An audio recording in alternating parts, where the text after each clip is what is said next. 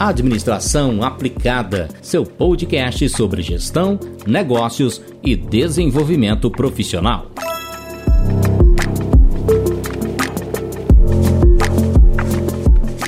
Olá, eu sou o professor Eduardo Piedade e o nosso tema de hoje trata de algo que desafia muitos. A todos aqueles que buscam operar no mercado de trabalho, processo de entrevista.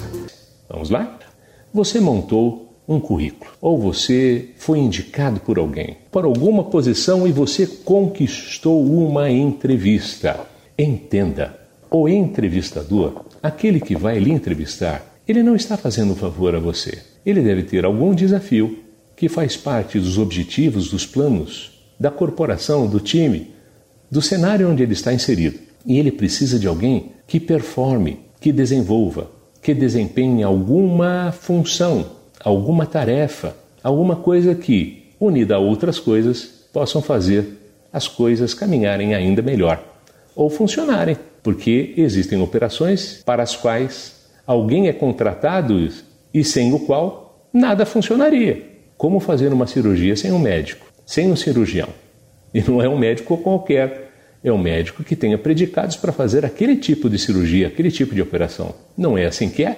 No mundo da administração também. Muitas vezes, alguns se perguntam por que fui ou não aprovado. Eu acho que é interessante considerar alguns elementos que fazem parte desse processo. Primeiro, se você foi chamado a uma entrevista, você certamente tem o um perfil que inspira, inspira, inspira uma percepção valiosa de quem você é. Muito provavelmente, quem leu o seu currículo ou recebeu informações de você entendeu que o que ouviu, ou leu, ou percebeu, ou pesquisou bate, tem adesão, tem aderência àquilo que eles estão procurando. Então você já deve ir, já deve ir para uma entrevista onde informações já foram tomadas a seu respeito, certo de que você tem chances importantes de ser assimilado. Porque se você não tivesse chances importantes de ser assimilado, se o seu perfil não inspirasse alguma aderência, alguma consequência, por que se investiria tempo entrevistando você?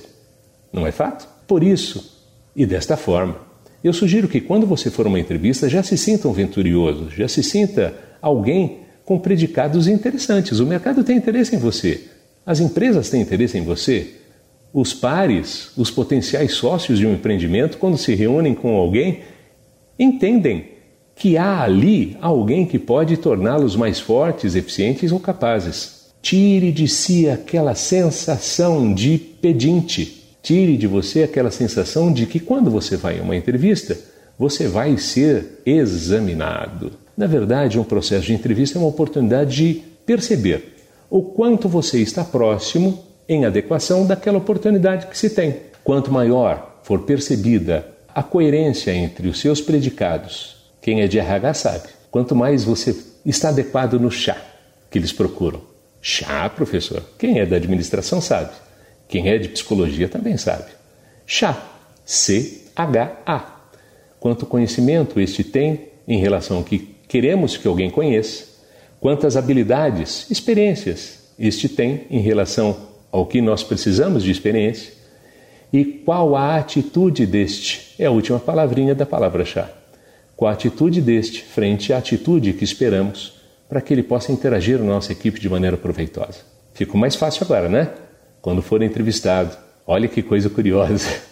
Você deve ter, tomar muito mais atenção e cuidado para não ser o oposto do que aquilo que o que você encaminhou já inspirou para que eles lhe chamassem. Porque se alguém sentar contigo em qualquer circunstância, em pensamento, em projeção de caminhar juntos, muito provavelmente você foi entendido como capaz.